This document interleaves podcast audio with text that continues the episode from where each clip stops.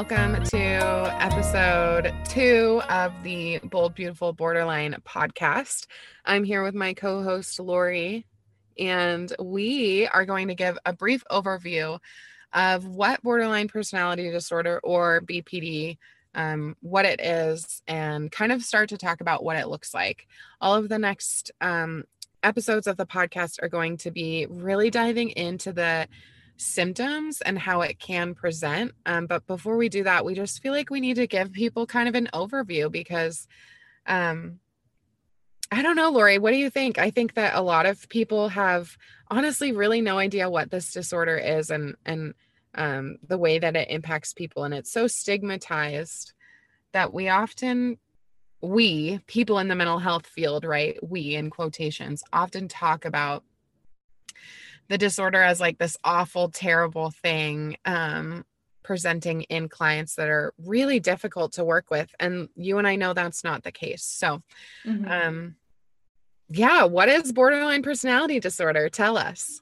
Yeah, so it's interesting because for me, it looks so different than it does for other people. And I think that's why Sarah and I want to go through each of the individual diagnostic criteria for one episode at a time. So people can really kind of go to the ones that draw them in. Um, but just actually listing off the symptoms, um, some efforts to avoid real or imagined abandonment. Definitely a big one. I can tell you that from personal experience um, a pattern of intense and unstable relationships with family, friend, or loved ones. And this often looks like going from you're the best person ever and I love you to I hate you and how dare you be in my life and just bouncing between those two things.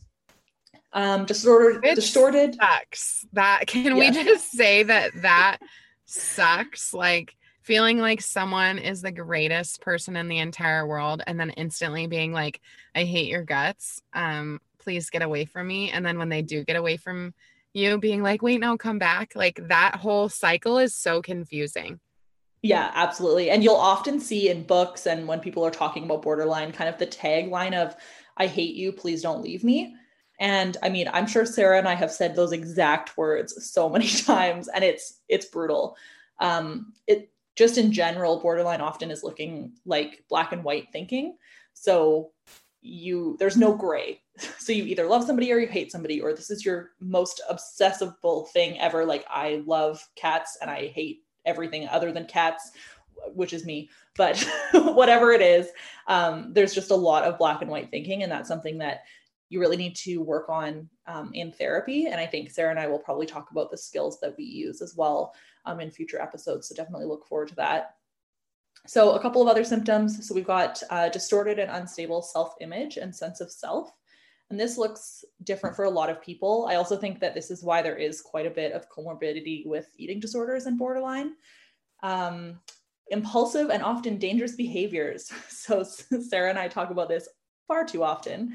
Um, not necessarily the dangerous behaviors, I don't necessarily like the wording of that, um, but just impulsivity in general. So, things like spending, um, unsafe sex, substance abuse, reckless driving, binge eating. Again, that's another eating disorder thing coming in there. And that happens a lot. And I think, in a way, being impulsive is not always a bad thing, uh, but sometimes it can cause problems, which I'm sure we'll talk about as well. Um, Self harming behavior this is pretty classic kind of borderline behavior, and a lot of people associate self harm with borderline just 100% of the time. Um, reoccurring thoughts, suicidal behaviors, and threats. Again, that goes kind of in line with the self harm, but when you're thinking black and white, like we often do, you're if something goes wrong, sometimes that's all you can think about is like, I just need to end this. There's no recovering from this because there is no middle ground. Um, chronic feelings of emptiness. This is an interesting one. Some people will call this dissociation, some people won't. I don't know, Sarah, if you have any thoughts on that one specifically.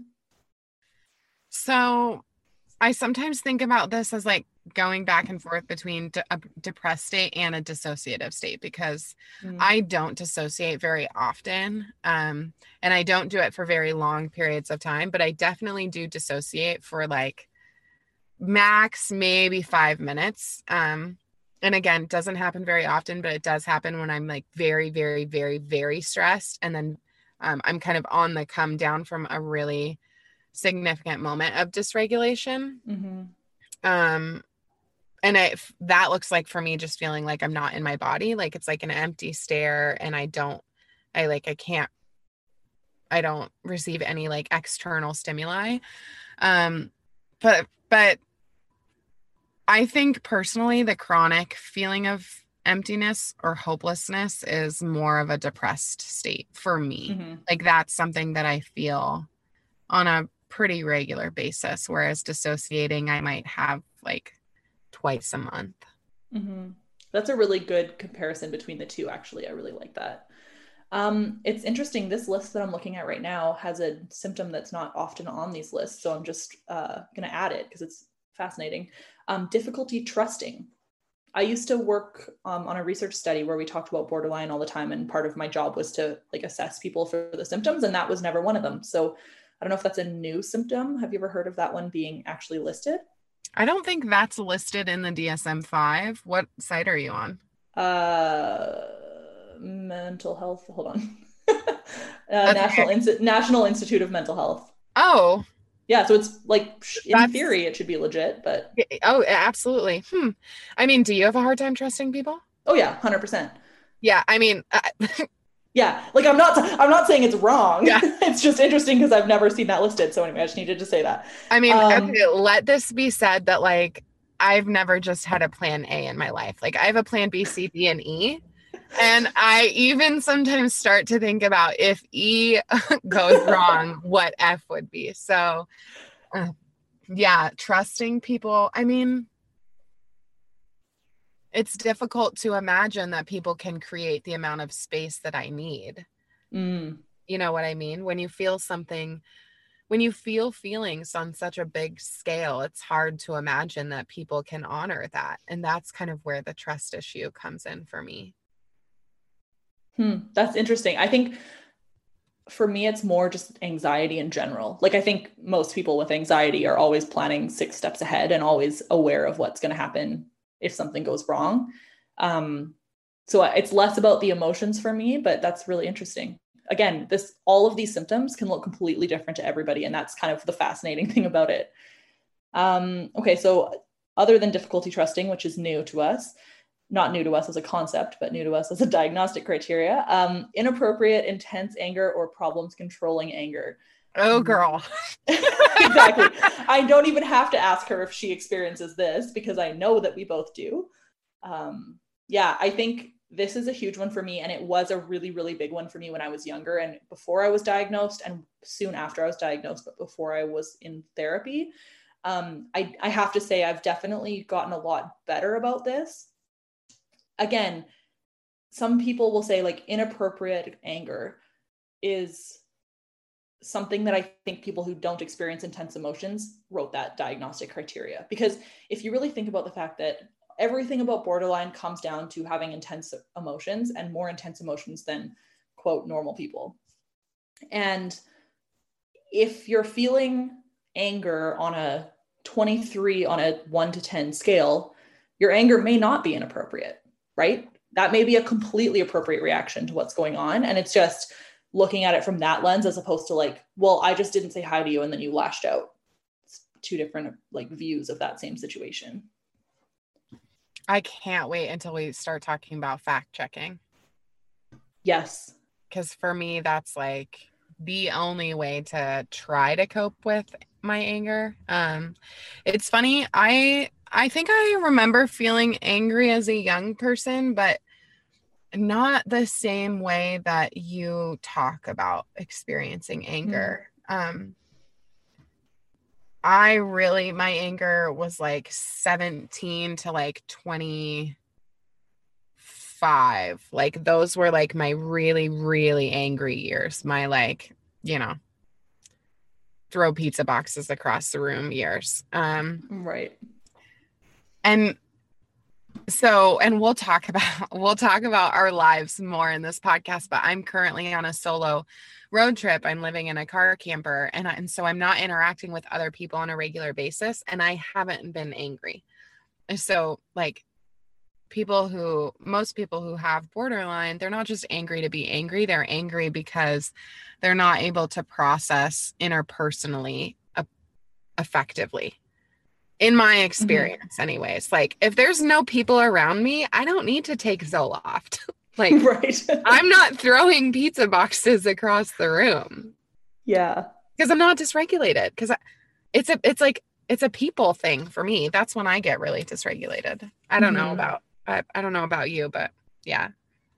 Yeah i think it often is people related, but I also think for me, I hold a lot of self shame about everything and I can't get it out of my head. And so I think even in your situation, like you've been on the road two weeks, I think I would still be reliving situations that I feel shame about and then getting dysregulated about that. Maybe not angry, but upset.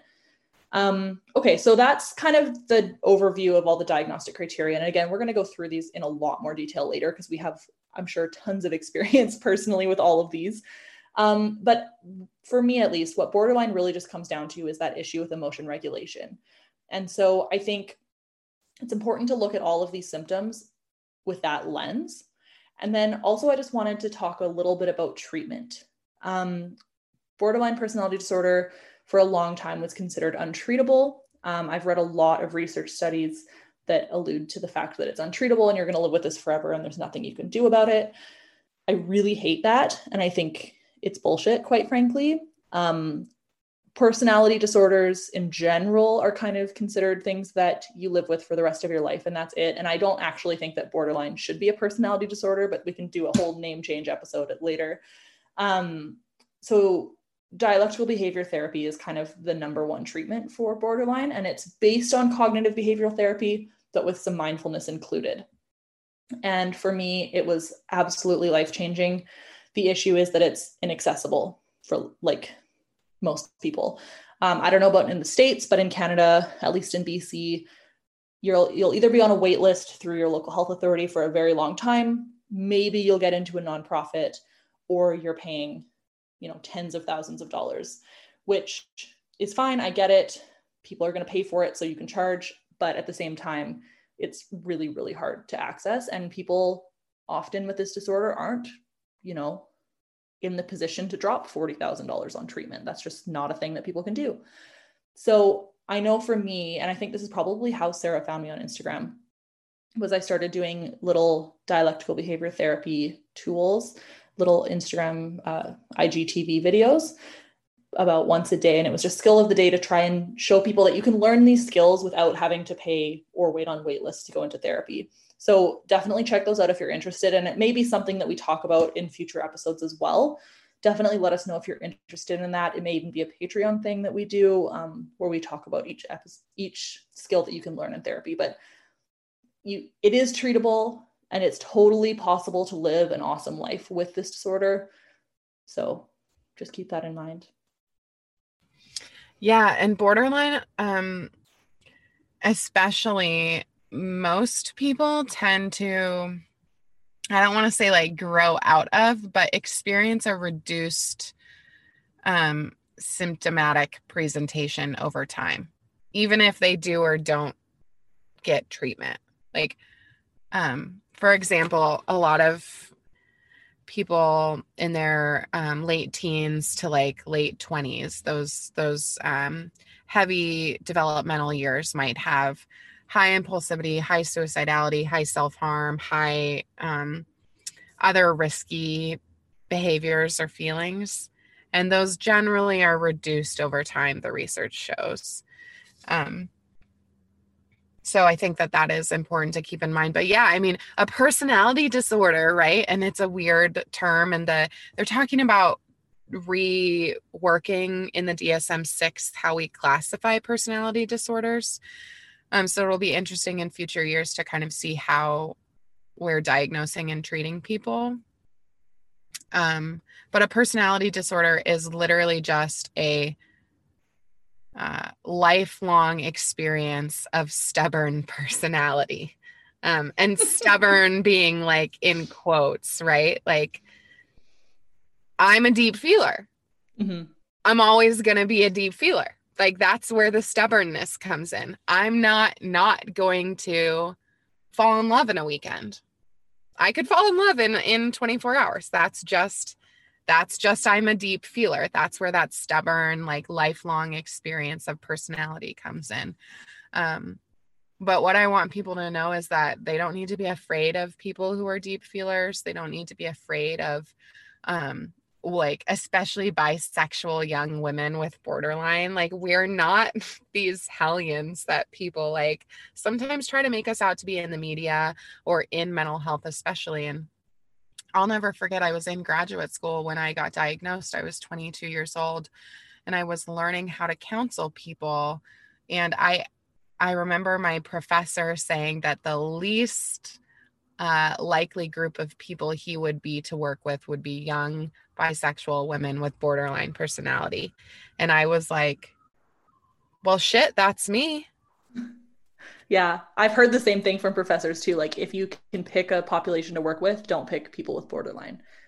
And these it's are people terrible. that are teaching psychology in universities. It's awful. And of course, no wonder universities. Feel, yeah, no wonder we feel shame, right? No wonder other people judge us. No wonder other people are fearful of us if that's what the professionals, again in quotations, are telling us borderline looks like, then they need to meet somebody with borderline. Or chances are they already know somebody with borderline and that person should be encouraged to come forward. And I totally understand that it's really hard to do and not everybody's in the place where they can just come forward with this diagnosis.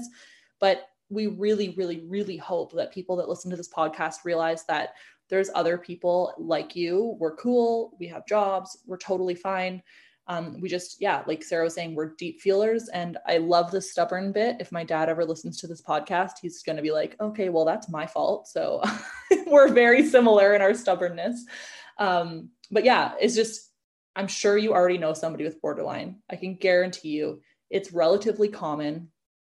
And we just need to encourage people to express their emotions in the ways that they need to without judging them 100%, my friend. We did it. We're doing this. I can't wait to see the way that this impacts people. And I feel like, you know, what you just said is that's exactly why, like, it wasn't okay for my 22 year old self to feel shame about being a student in a graduate degree learning how to counsel people and being told that I was uncounselable. Mm-hmm. That wasn't okay. And so that's what this podcast is about is we're gonna make we're gonna make it okay. Mm-hmm. that's the plan. We're so excited honestly. Uh, we've been talking about this for so long and we live in two different countries. The borders are closed. Like it's all of these things that could possibly go wrong. Now sarah's living in a car. I'm doing my masters. Like we don't have time for any of this but we're just so passionate about getting this word out that we just can't help it. So we're so excited. So, guys, thanks for listening to our rambles. We we are so happy to be here with you all, and uh, let's do this thing.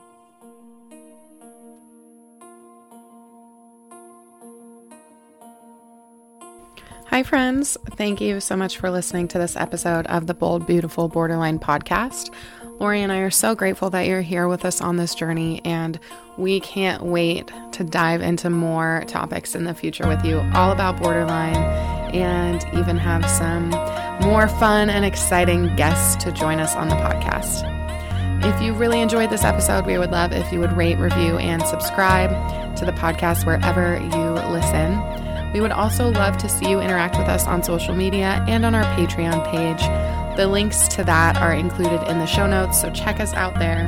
We would be incredibly honored to get to know you all as you get to know us and our recovery stories. We love you, and we'll see you next time.